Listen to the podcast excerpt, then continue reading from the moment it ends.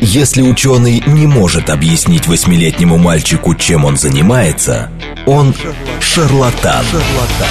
В ярком и популярном формате мы знакомим слушателей с интересными фактами из мира науки в программе «Ученый свет». свет. Программа предназначена для лиц старше 16 лет.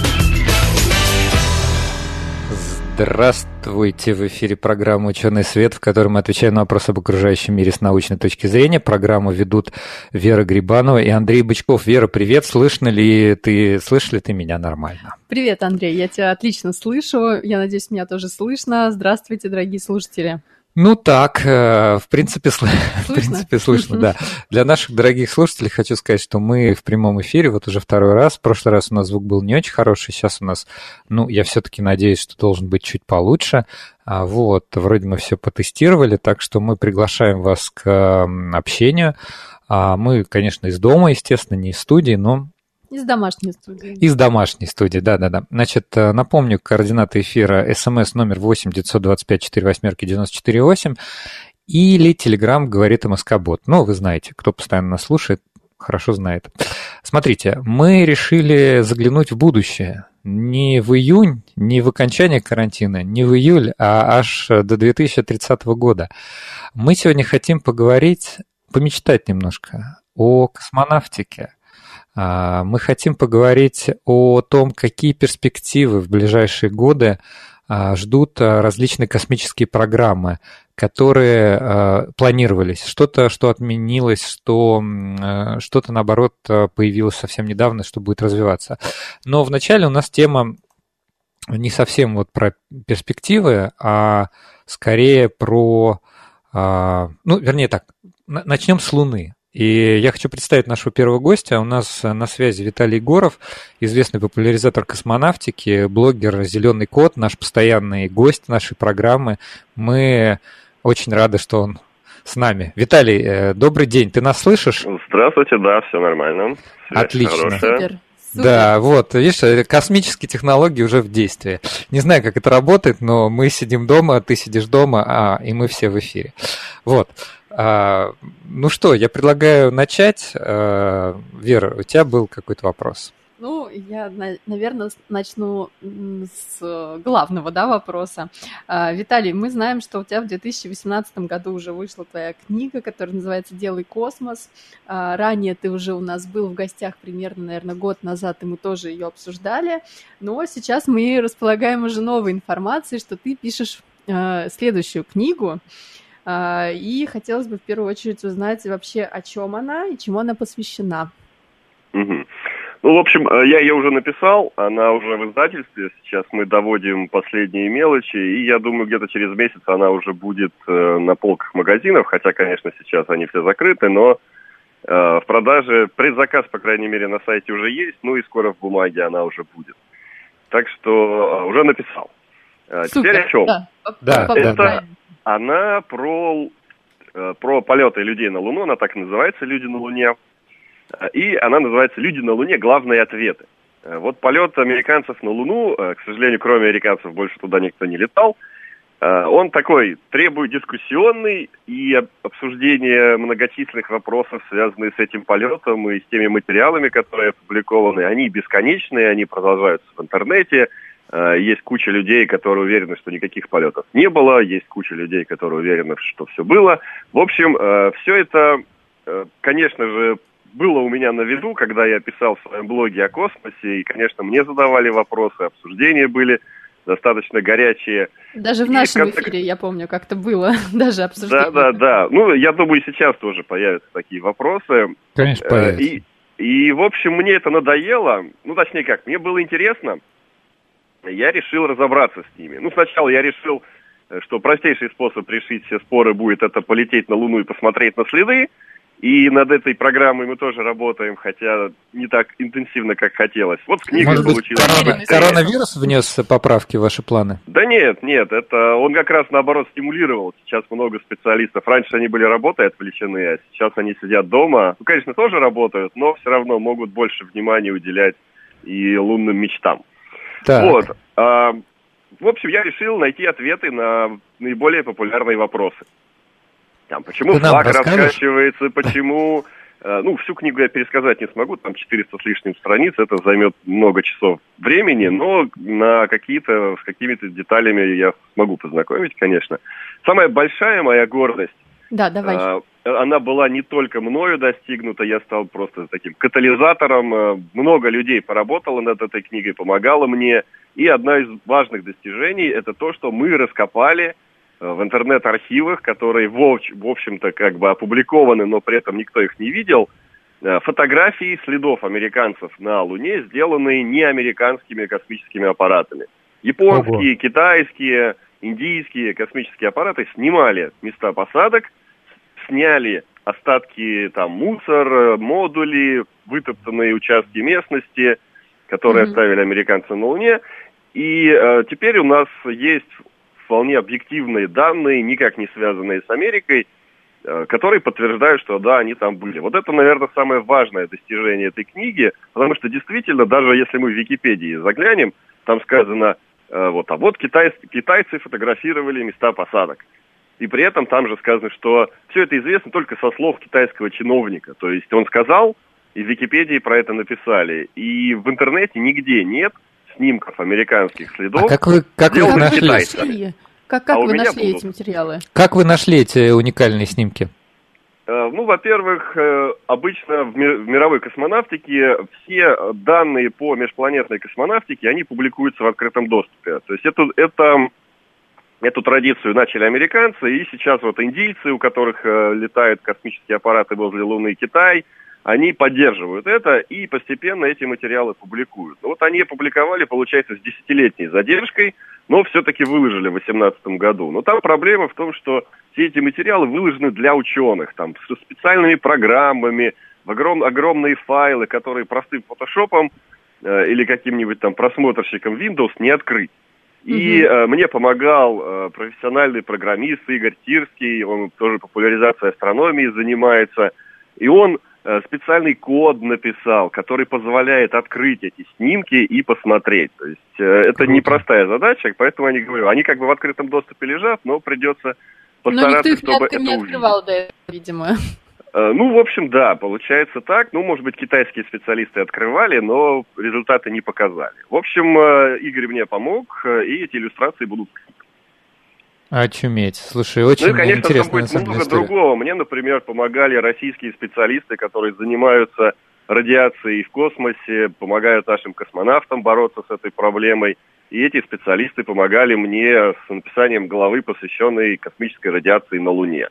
Э, Я тоже Мгм. привлекла э, огромное количество материалов по, по замерам радиации, которые выполнялись и в советское время советскими именно специалистами, и другими э, про- программами, там, идийцы, например, исследовали тоже радиацию, э, и российские дозиметры летали на Марс, тоже измеряли радиацию, и все эти материалы я тоже использую, сравниваю. Ну, в общем, получается, что космическая радиация не мешает нам летать ни на Луну, ни на Марс.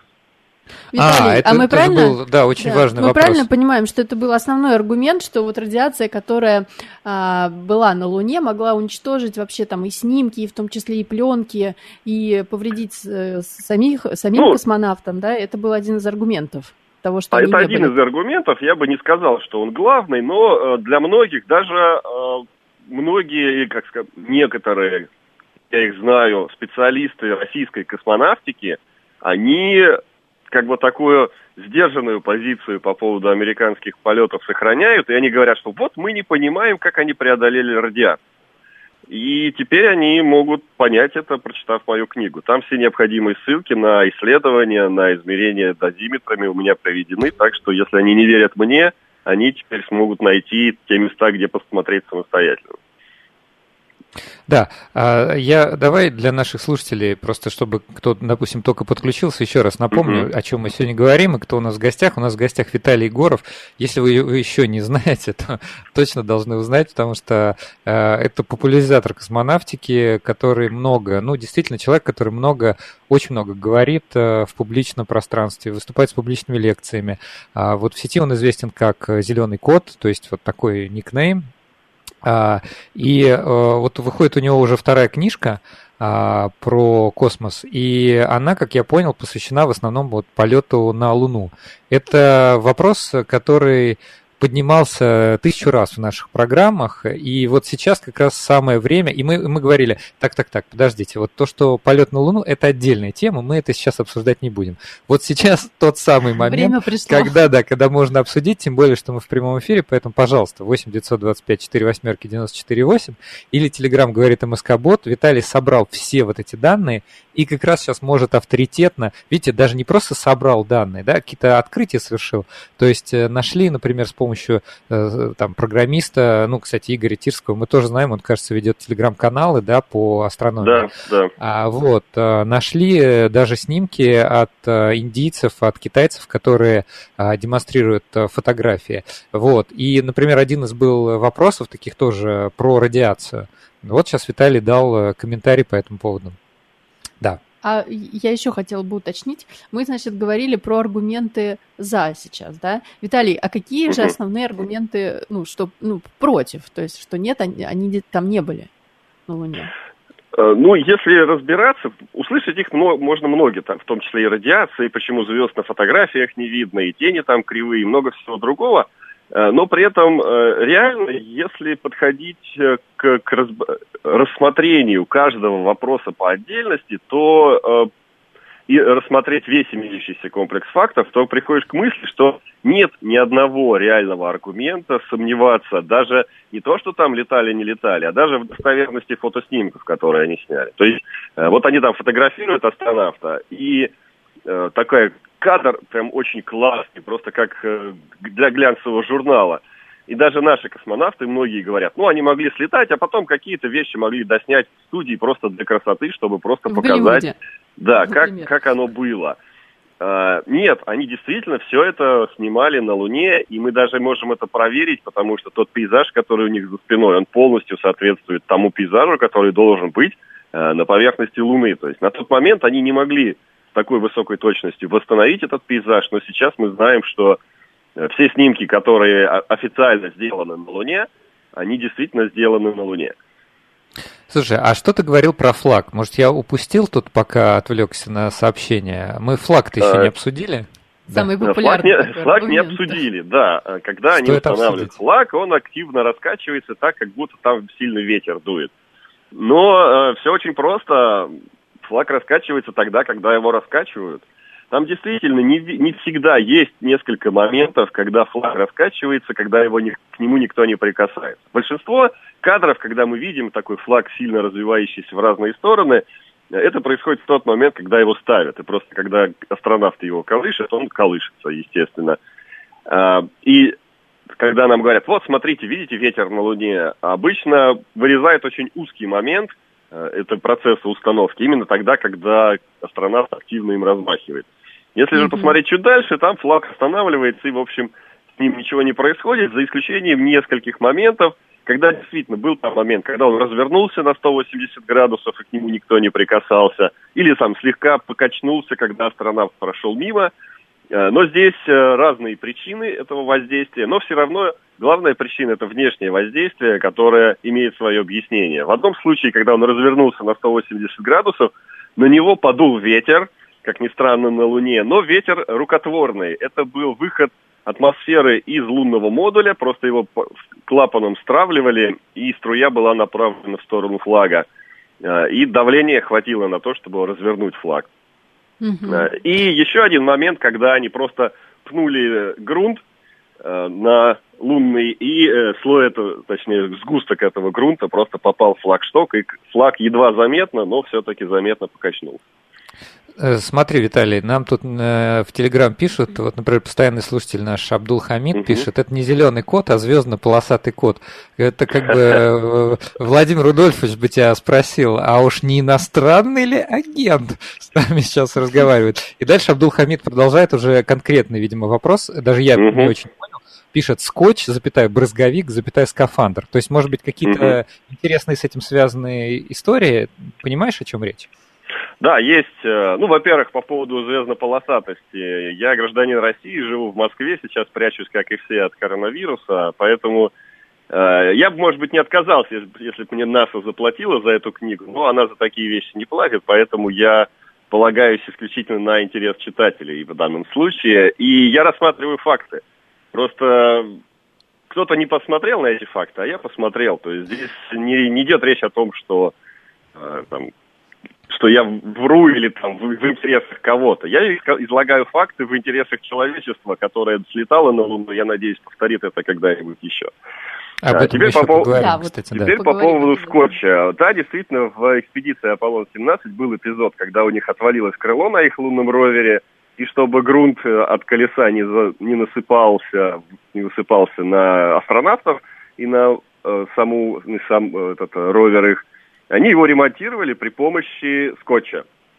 Угу. Они взяли так. путевую карту, при, пристроили ее вместо э, этого Э, этого крыла колеса и э, замотали скотчем. Э, и mm-hmm. существует предубеждение, что скотч, обычный или необычный, в космосе работать не должен. В этом, в общем, никаких оснований полагать это нет. В конце концов, есть специальные космические скотчи. И я Подожди, когда работал... А, да. А почему, а почему он не должен работать? Не он должен же... работать в... Ну, Я ну, понимаю... А, а, обычный клей э, и, в принципе, пластик, он то, что называется в космонавтике газит. То есть он очень быстро испаряется в вакууме и, естественно, теряет А-а-а. свои, э, свои клеящие свойства. Но это обычный э, клей, э, скотч, который работает, вот, в общем-то, на, на Земле. Но есть специальные скотчи космические, которые специально разработаны. И э, лента там специальная, каптон так называемый, Э, не смогу назвать полное его название, на, э, химическое, но вот по э, торговое его название Каптон, и его клей, клейкое вещество на нем тоже наносится специальное, которое не боится вакуума. Даже в, конструкции космических аппаратов используют подобные скотчи, и э, они там работают, держатся годами. Не то, что там на, на ровере там, полчаса доехать до луномобиля, а годами. Э, и я предлагаю просто заглянуть на сайт э, так, э, Российского института НИИКАМ, научно-исследовательский институт космических и авиационных материалов, и там просто эти рулоны скотча продаются в качестве продукции, и они, я думаю, известны отечественной космонавтике не первый год, ну и американцы тоже уже знали, что такое вакуум, и знали свойства, и там специально разрабатывали скотчи для этого. Так что в данном случае никаких проблем нет. Что насчет скафандра, я не знаю, что здесь в данном случае имеется в виду, но э, их скафандры кажется, летали на, проходили на испытания на низкой околоземной орбите. Один их скафандр достался российским разработчикам и конструкторам, и кое-чего, честно скажем, они туда присмотрели из американского скафандра и использовали в наших. Э, сейчас он в музее космонавтики в Москве находится, так что с скафандрами у них все в порядке. Виталий, по поводу скафандра, э, тут может идти речь про то, как делались э, видеозаписи и фотосъемки на Луне в условиях того, что астронавты работали в скафандрах, у них э, очень тяжело, насколько я понимаю, там вот согнуть, например, кисть, а еще mm-hmm. более было бы тяжелее попасть именно пальцем. А, в этом плане. Э, да, пальцем по кнопке. По крайней мере, я когда вот изучала материалы, читала, что, ну, это вот, ну, прям очень было бы тяжело сделать, а они сделали там, ну, порядка, я не знаю, 20 гигабайт э, всяких фотографий, фотографий, да, там с собой при, привезли ну, несколько видео. Тысяч, всего, всего, да, было. Э, во-первых, у них в скафандре было давление чуть ниже, чем сейчас. Э, давление внутри скафандра сейчас в американских скафандрах 0,35 э, атмосферы, в российских 0,4, а тогда было 0,25. То есть здесь им чуть-чуть легче было, чем современным космонавтам, а остальное... Ага. Вопрос адаптации там, фототехники, или того же скотча э, под эти условия и долгие годы тренировок. Они тренировались на земле, они проводили работу, то есть даже э, они не просто там на кнопку фотоаппарата нажимали, они кассеты менять умудрялись в условиях вакуума. Это, в общем, достаточно сложная задача. Они использовали ровер в качестве стола, чтобы выставить э, кассеты необходимые и заменить. Но все-таки это вопрос просто тренировки.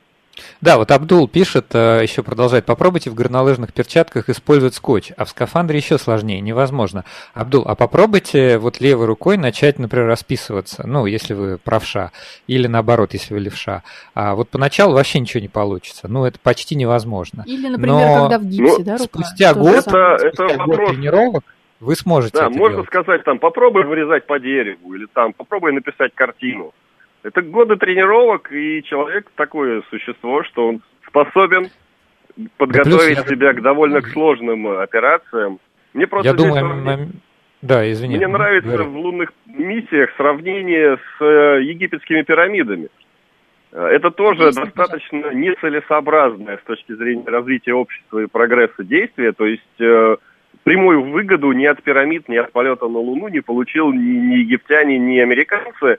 Но при этом э, было совершено это действие, и сейчас многие говорят, да это невозможно, что про пирамиды, что про э, Аполлон. Но в данном случае это как раз результат того, что люди э, пос- поставившие глобальную большую цель перед собой, организовавшись как следует, способны делать такие вещи, которые потом кажутся невозможными. Это просто свойство человека и свойство человеческой самоорганизации. Мы действительно можем невозможное.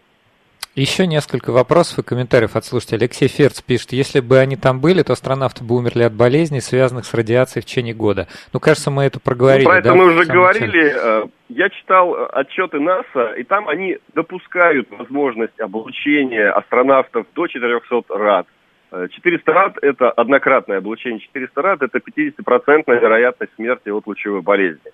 Э, Они получили облучение до одного рада. То есть это примерно в день они получали, получали примерно годовую норму для каждого э, человека, который живет на Земле. То есть в целом это, конечно, намного выше, чем для нас, но не критично для человеческого организма. В общем-то, наши космонавты, которые на низкой околоземной орбите, получают примерно в два раза меньше, э, ну, то есть за полгода. То, что мы получаем за полгода, они получают за день. Так что радиация не является препятствием и не является серьезной проблемой для полетов на Луну и даже на Марс. По крайней мере, Дмитрий. один раз туда-обратно Ага. слетать можно на Марс. Дмитрий пишет, э, только синяя изолента работает в космосе, смайлик. А, и, пожалуй, последний, наверное, вопрос от э, Джорджа. Ну, вернее, как, у нас э, где-то три минуты, так что, может быть, мы еще успеем все-таки спросить Мгм. Виталия, а полетим ли мы еще? А Джордж или Георгий спрашивает, а что они ели и пили, и как они ходили в туалет? Такой вот простой, логичный вопрос. А, ну, в туалет они ходили в пакетик, просто есть заблуждение, что они все эти, все там две недели полета находились в скафандрах. Скафандрах это не так, в скафандрах они находились на старте и на, и на посадке на Луну, ну и на выходе на лунную поверхность. Все остальное время они могли спокойно там в трениках, э, в шортах летать туда-сюда по их небольшому отсеку или лунному модулю, который был по пути туда, э, и э, делать свои дела. Это было немного менее гигиенично, чем это происходит сейчас, но в целом, если хочешь поп- попасть на Луну, то и запахи потерпишь, и неудобства потерпишь. Э, Так что здесь не страшно. Э, Последний вопрос про полеты новые. Ну вот сейчас как раз э, развивается международная программа Gateway, тоже по инициативе американцев, но туда уже европейцы, канадцы, японцы включаются. Россия Мгм. еще думает, будет ли она участвовать совместно с этой кооперацией, либо делать свою лунную программу, но это вопрос больше экономики, чем космонавтики. И американцы тоже собираются отправлять американку уже теперь и американца на Луну. Э, У них есть очень плотная программа, и они вот буквально вчера выбрали подрядчиков, кто будет, точнее, объявили конкурс подрядчиков, кто будет разрабатывать э, спускаемый аппарат на поверхность Луны. Э, Ракета для полета до Луны у них уже практически есть в этом году, или в следующем будет летное испытание ее. Корабль уже тоже есть, который полетит от э, Земли к Луне и обратно вернет. Так что осталось только воп- остался вопрос с посадкой на Луну, и он уже вот прям деньги уже выделяются, и вопрос решается. Ну, 24 год довольно оптимистичный срок, Ага. но, может быть, к 26-му, если они будут дви- двигаться так же интенсивно, они сумеют вернуться. Виталий, спасибо тебе огромное, что вышел на связь вот в таком режиме космическом, э, дистанционном. Значит, э, хочу нам, нашим слушателям сказать, мы сегодня в прямом эфире, у нас в гостях был Виталий Егоров, популяризатор космонавтики, блогер «Зеленый кот». Он э, нам рассказал о, про свою вторую книжку, где он очень подробно разбирался, были ли американцы на Луне или нет. А во второй половине мы как раз поговорим о перспективах. Уходим на новости. В ярком и популярном формате мы знакомим слушателей с интересными фактами из мира науки в программе «Ученый свет». свет. Здравствуйте, в эфире программа «Ученый свет», в которой мы отвечаем на вопросы об окружающем мире с научной точки зрения. Меня зовут Андрей Бычков, я автор и ведущий этой программы. Со мной э, сегодня, я даже не знаю, как назвать, в домашней студии. Давай Вера, в домашней Вера студии. Грибанова. Вера, привет.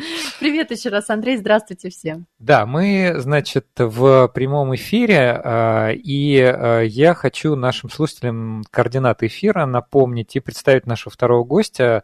Значит, смотрите, в первой, первой половине у нас был Виталий Егоров, популяризатор космонавтики, блогер «Зеленый кот», и вот он нап- на- написал уже вторую книжку, которая называется «Люди на Луне». Она вышла в издательстве Alpine Nonfiction, хорошее издательство. Вот, э, знаете, они нам не писали, чтобы мы их рекламировали, но у меня их у самого куча книжек, там, не знаю, пары пара десятков точно.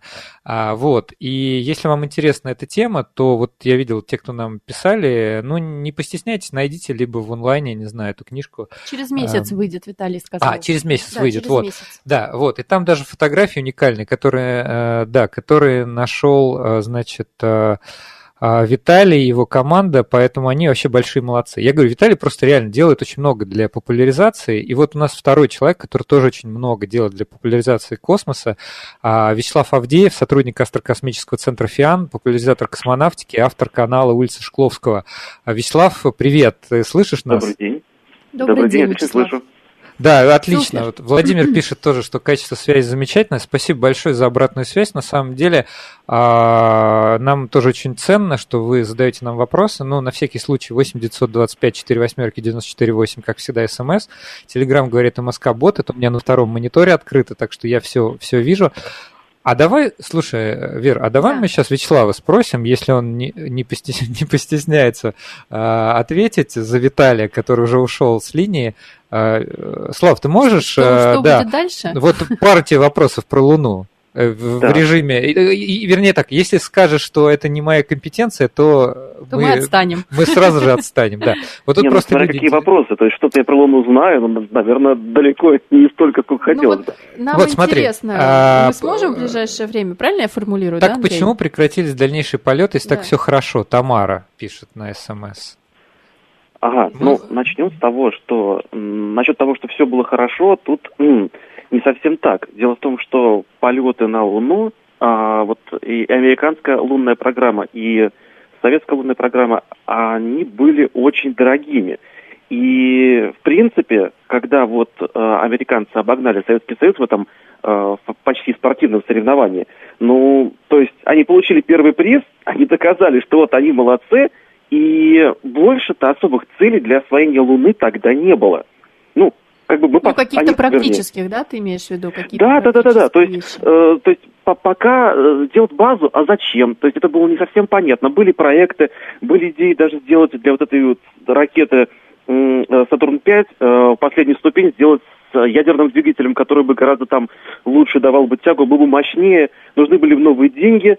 Ну, в общем, они показали, что они первые. Советский Союз тоже свою программу отменил. У нас она тоже была. У нас была такая огромная ракета Н-1, которая немножко уступала, конечно, по грузоподъемности Сатурн-5, но тоже могла, в принципе, отправить э, двух человек э, к Луне, и один даже при этом высаживался бы на поверхность спутника. Но когда понятно стало, что американцы нас опередили, их ракеты летали, наши ракеты четыре раза падали неудачно. В общем, должны были как раз там потом поступить новые двигатели, которые были бы более надежными. Но наши посчитали, что, ну, окей, эту, это со- соревнование мы проиграли, то есть мы запустили в космос все-таки первые и спутник, и, и животное, и человека, а вот э, и первую космическую станцию сделали мы. Ну, с Луной, окей, ладно, э, не мы, давайте делать что-то дальше. И э, пере- переключились на другие проекты, и мы, и американцы. Вот так, если кратко. Мгм. Отлично, да, Мгм. спасибо, спасибо тебе Спасибо. большое. Да прости, что вот так вот не предупреждая, просто у нас такой интересный был разговор с Виталием Егором вот в первой части, и как раз Мгм. мы обсуждали его книжку, где он там вот практически целое расследование устроил а, с поиском фотографий, которых доселе не были опубликованы. Я еще вдогонку по предыдущей теме скажу два слова. Вот Алексей Ферц, он писал несколько вопросов, пишет, что фон на Луне в пределах 2-5 рад в час в зависимости от интенсивности солнечного ветра. Это лучевая болезнь первой степени и смерть в течение года. Давайте давайте так сделаем, Алексей. А, правда, мне самому даже интересно, хотите, я не знаю, напишите мне в Facebook а, Андрей Бычков, если что, ну там увидите по фотке такой же, как на сайте «Говорит Москва». Вот, или через месяц, а, там, не знаю, закажем, там, посмотрим вот книжку Виталия, я, в принципе, у него могу сам спросить, потому что мне тоже интересно про радиацию, это очень интересная история, но мы все-таки теперь, как бы вот первая половина получилась, нас немножко погрузила в космич... прошлое космоса, а вторая половина программы про будущее. Мы тут недавно услышали такую новость, что, оказывается, хотят построить радиотелескоп на обратной стороне Луны. Вот. И вот Вячеслав сделал по этому поводу даже видео на своем канале улицы Шкловского. А, ты можешь нам а, рассказать про этот проект вообще, чего там, где правда, где ложь, и, ну, и дальше уже про другие проекты. Да, хорошо. Ну, на самом деле, нужно сказать, что вот то, что прямо собираются строить, это, наверное, громко сказано. Дело в том, что у НАСА есть такая программа, называется она НАЭК. Это программа поддержки перспективных космических э, проектов, то есть которые, может быть, прямо сейчас реализовать будет сложновато, но вот в ближайшие там 10-20 лет появятся технологии, и, которые можно использовать. И вот э, у этой программы есть три фазы. То есть, э, в принципе, если участник там хочет попробовать себя, он предлагает какую-то идею, ее рассматривают. Значит, если его выбирают, он попадает в первую фазу. Ему дают некоторые денежки и дают срок, в течение которого он должен проект доработать. Он его дорабатывает, сдает повторно, его там проверяют. Если проект хороший, значит, его отбирают. Если плохой, ну, извини, как бы не прошел, что поделаешь. Вот, переходит он на вторую фазу, дают еще немножко денег, дают срок два года, уже там нужно более серьезный анализ сделать, там, с материалами, с расчетами, там, ну, грубо говоря, такой уже почти вот бизнес-план. Вот, если он все это делает, и у него получается, он проходит третью фазу. И, э, и вот так эта программа работает уже, ну, не один год. И вот этот проект лунного телескопа, он прошел пока только на первую фазу. То есть он, а, они показали, что теоретически возможно такое сделать. В общем, что они предложили? Отправляется да. на Луну несколько роботов, роботов 7, примерно они это оценивали количество, которые на обратной стороне Луны выберут подходящий кратер. Ну, вернее, кратер выберут заранее, роботов туда скинут. И они специальными э, экскаваторами будут этот кратер выравнивать, чтобы у него была более-менее подходящая под чашу телескопа форма. Потом туда сбрасывается сетка, натягивается, э, которая будет фактически вот выполнять роль такой вот тарелки, антенны телескопа. И сверху натягиваются тросы, подвешиваются приемники, и получается вот такой вот телескоп э, диаметром где-то километр, который будет наблюдать Вселенную на очень больших длинных волн, это от 10 до 50 метров. На этих длинных волн наша атмосфера, ну, скажем так, наша ионосфера просто волны отражает обратно, не пропускает к нам. Поэтому мы, грубо говоря, космос на таких длинных волн больших не изучали. А ведь там, да, скорее всего, тоже очень много всего интересного, да. Ну и, то есть теперь э, вот этот человек э, получил, как, как раз из нас, он получил э, некоторые средства, чтобы продолжать работу, и он сейчас будет проект дорабатывать, и, возможно, через несколько лет э, вот мы узнаем, что если это все получится, то, ну, возможно, этот проект начнет реализовывать.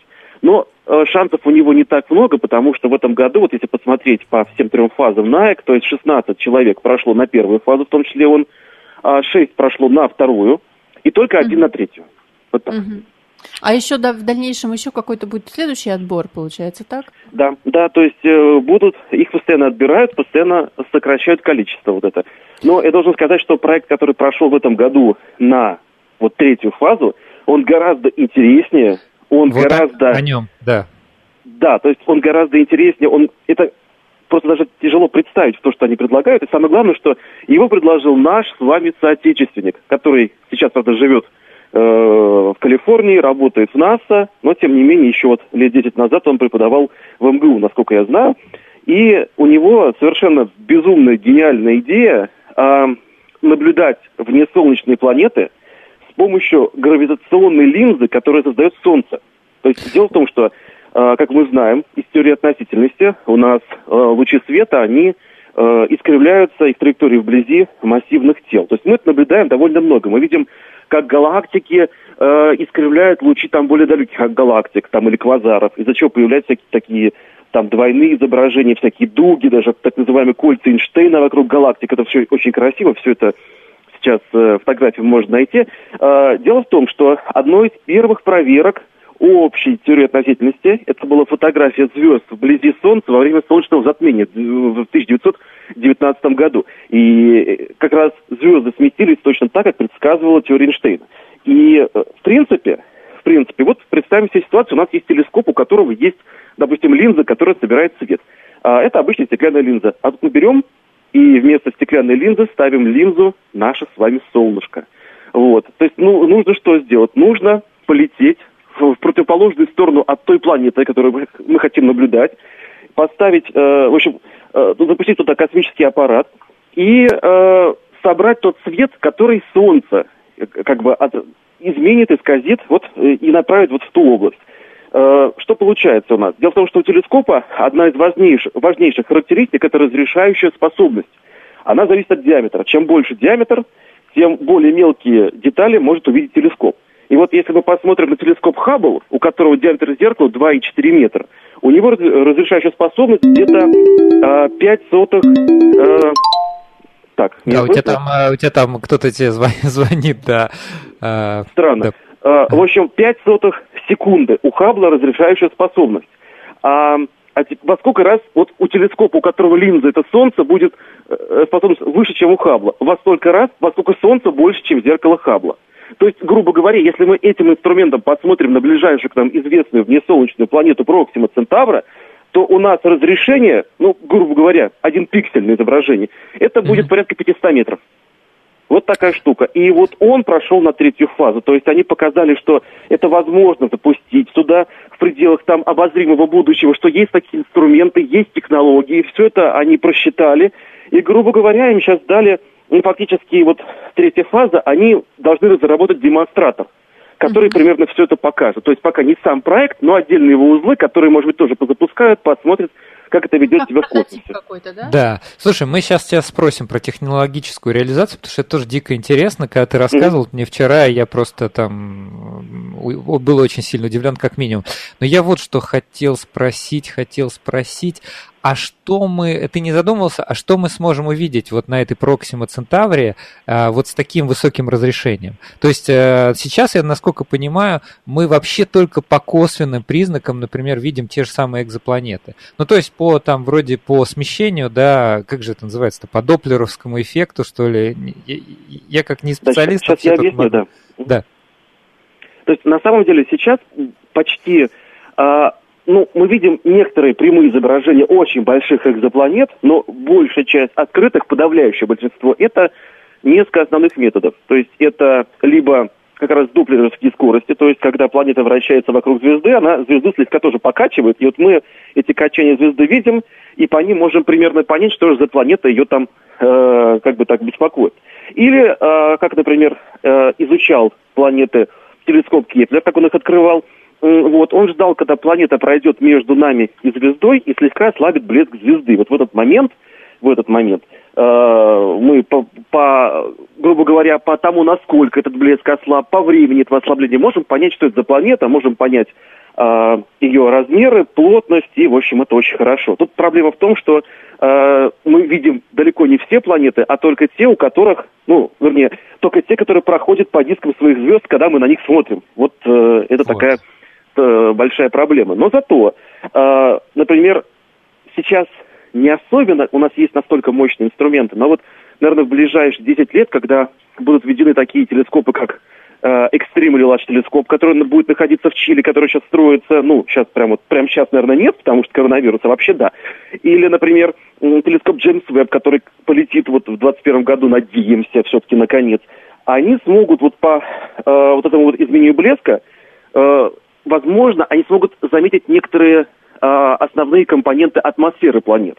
И, например, можно будет понять, то есть, если там кислород, если там пары воды, в принципе, пары воды даже находили на, на некоторых планетах, но на довольно больших, а новые мощные, мощные инструменты чувствительные смогут увидеть это на планетах, похожих на Землю. Поэтому, в принципе, в принципе, мы, э, грубо говоря, ну, что мы можем заметить сейчас? Возможно, некоторые газы, которые сопутствуют биосферам типа Земли, то есть это называют так называемые биомаркеры. Это кислород, это озон, это метан, это углекислый газ, и это, конечно, вода. Наверное, самый главный биомаркер, потому что мы все воду очень любим и говорим, что вода – это жизнь. Вот что мы сейчас, да. наверное, еще даже не можем, но вот сможем в ближайшем будущем с этими инструментами. Когда мы запустим аппарат в гравитационную фокус Солнца, грубо говоря, то фактически мы можем составлять уже карты распределения этих веществ по поверхности планеты. То есть это будет очень мощная спектроскопия, и опять же, если это разрешение 500 метров, то мы скажем, ага, вот здесь у нас, значит, на, на Проксиме Центавра Б торговый центр, очень много выхлопных газов, и там явно KFC там что-то э, готовит, а вот здесь у нас, судя по всему, завод, значит, портит тоже окружающую среду. Вот до такого. Прекрасно вообще. Вот, вот это мне очень понравилось. Вот с таким разрешением да. очень хочется изучать экзопланеты. Слушай, наши слушатели все никак не могут забыть тему Луны. Я вот не могу не прочитать. Мне Владимир вопрос. интересную вещь написал. Когда езжу на велосипеде во время дождя, грязь заднего колеса летит выше головы. На Луне же меньше в 6 раз. При той же скорости пыль должна подниматься на высоту в 2,5 раза выше, чем на Земле. На съемках с Луны этого не было. Слушайте, Владимир, ну вот сейчас я не знаю, что Вячеслав на это ответит, но я чисто из вот логики, как человек скорее химик, но не астроном, я бы сказал так, что, слушайте, ну вещества отличаются, а, их э, твердость, это их пород. Не знаем, какой там грунт. Да, грунт. Вы, вы представляете, у Луны нет атмосферы. И почему вы считаете, что там супер какая-то должна быть пыль, которая поднимается, да ее давно уже смести должно было. Да, ну да, вот да. мое такое мнение. И к тому же да, дождей что-то на Луне тоже не припомню. То есть ничего прилипать к этому колесам ровера-то не должно было. А вот что Вячеслав думает по этому поводу? А вот я, наверное, действительно соглашусь, потому что вот с вами, потому что, ну, очевидно, что это зависит не только от э, грубо говоря, даже свойств грунта, но от того, как устроены сами колеса, то есть какая у нас была там скорость, какой был вес э, аппарата, который на них давит, то есть от очень, очень многих факторов. Поэтому, э, то есть сколько, грубо говоря, вот эти колеса могут зачерпнуть грунт под собой, это тоже важно. Поэтому, если бы мы хотели сравнить, наверное, воздействие э, ну вот, э, лунное тяготение, но мы должны туда повезти этот самый велосипед, там на нем посадить астронавта, он бы там покатался, и вот тогда заверять, насколько взлетают плинки. Это было, наверное, уже ну более да. приближено вот к такому реальному опыту. Вот это, кстати, так же, вот до этого был вопрос с э, радиацией на Луне, да, то есть как бы очень хорошо говорить, когда там радиация, если мы ее меряем, э, ну вот, прибором, но очевидно, что э, даже скафандр и даже обшивка спускаемого модуля, она дает очень неплохую защиту от радиации, поэтому как бы... Э, Надо разбираться. В каждом... Нет, это, это не то, что разбираться. То есть, скажем так, самая вот такая опасная с точки зрения радиации мест на Луне, это были как раз не на Луне, а когда вот мы пересекали пояса ванально, там и было гораздо больше, чем вот то, что было на Луне. И как бы ничего. Хорошо, а давай тогда вернемся к вот этому проекту, который прошел в третий этап отбора программы NAEC, да, да. А, значит, про э, линзирование с помощью э, солнца. А как это технологически будет, э, значит, осуществляться? Ну, в смысле, вот а, как это... ты там разбирался? Да, то есть на самом деле это действительно непростой проект, это вызов, но самое интересное, что отдельные его элементы, они в разных э, вариантах опробованы, то есть ничего, как бы, супер пугающего там нет, никаких супертехнологий. Главное все это сделать, рассчитать правильно. Дело в том, что вот эта область, где фокусируются лучи от планеты Солнца, они находятся довольно далеко. Они примерно в 550 раз дальше а, от Солнца, чем Земля. Вот чтобы было понятно, да? То есть до Нептуна так. у нас 30 астрономических единиц, так называемых, то есть 30 расстояний от Земли до Солнца. Угу. А вот там их 550 вот самый наш далекий космический аппарат, который сейчас вот ударяется, это Voyager 1. Он где-то на 150 улетел астрономических единиц, за сколько там, ну, за, за 40 с чем-то лет, да, вот. А здесь это еще дальше. Поэтому маневр, чтобы туда долететь и не ждать это, допустим, так, вот мы сейчас запускаем аппарат, а наши там внуки с него будут получать информацию. Нет, хотим сами получить. Поэтому получается очень интересно. То есть э, дело в том, что идея такая сейчас, сделать несколько пусков, на разных ракетах, как бы как, сейчас ракета будет запускать несколько спутников, и вот можно сделать спутник, который потом сам состыкуется на орбите. То есть он запускается несколько раз, разные его части, там оптическая система, а, элементы питания, то есть энергетика, там элементы связи будут очень такими массивными. А, вот это все а, запустили. Возможно, на орбите он будет несколько лет пока собираться ждать. И потом он начинает двигаться к Солнцу. Не от Солнца, а к Солнцу подходят к нему на расстоянии примерно 10-15 солнечных диаметров. И в самой близкой точке раскрывается солнечный парус. То есть, грубо говоря, это вот такой вот эксперименты проводились. То есть он раскрывает парус, который и придаст ему вблизи Солнца вот это необходимое ускорение, что примерно по 30 астрономических единиц в год проходить, удаляясь вот в ту область. Слушай, а если 30 астрономических единиц, извини, что перебил, если 30 астрономических единиц в год перевести в километры в секунду или там что-нибудь такое, это интересно, сколько получится? Это же огромная так, скорость. А почему километр? Ну, то есть это можно все сделать. Одна астрономическая единица – это 150 миллионов километров, то есть я предлагаю, у кого калькулятор, слушатели могут посчитать и нам сказать, я сейчас пока, наверное, про километр не скажу, но там 20-30, ну, пример, примерно так. Дело в том, что Э, кажется, что это мы подходим очень близко к Солнцу, но на самом деле у нас вот сейчас есть аппарат Parker Solar Probe, который подходит да, к Солнцу где-то на 4 э, солнечных диаметра, гораздо ближе. Вот, он подходит, Ого. и он Солнце изучает. Поэтому такое коротенькое сближение с Солнцем, с раскрытием паруса, это в принципе, в принципе реально. То есть ничего супер а, такого пока ни научного, ни технологичного здесь нет. Угу. Слушай, вот. да, вот э, для меня это тоже была такая загадка, как они хотят так близко подойти к Солнцу.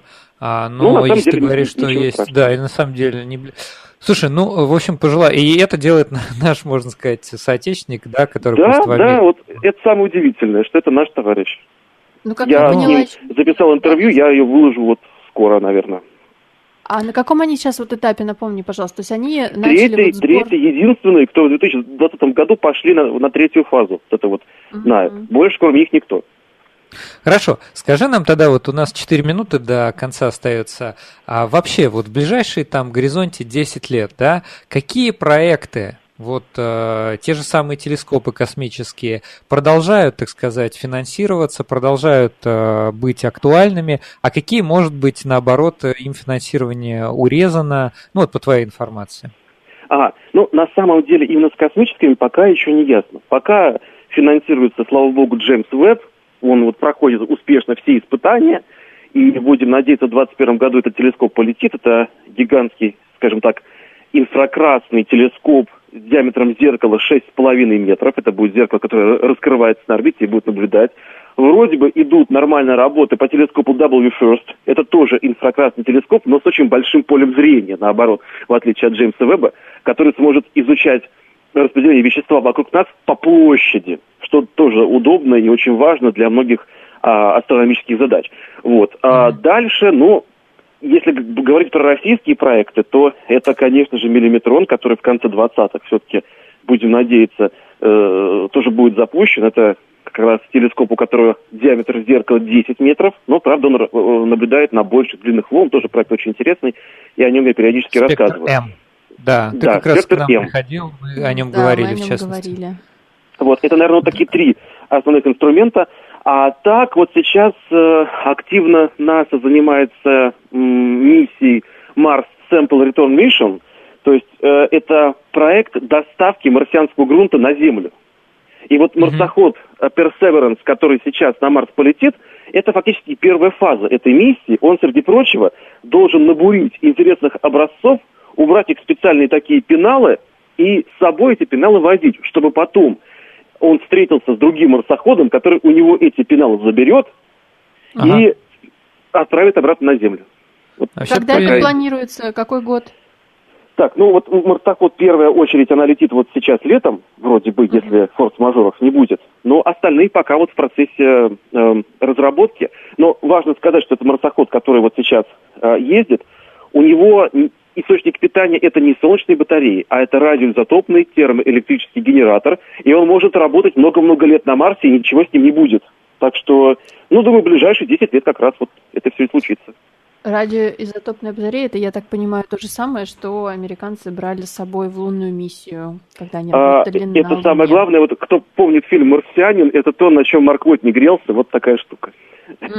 Да, это, кстати, очень интересная штука. Я тоже, когда мы в прошлом году был же юбилей а, периодической системы Менделеева, мне надо было по каждому элементу написать небольшую статью. Я так удивился, что есть там некоторые радиоизотопы, благодаря которым, в частности, там всякие марсоходы, например, получают электрический ток. По-моему, Поэтому Кюрий как раз позволяет вот э, альфа-распад, как раз который...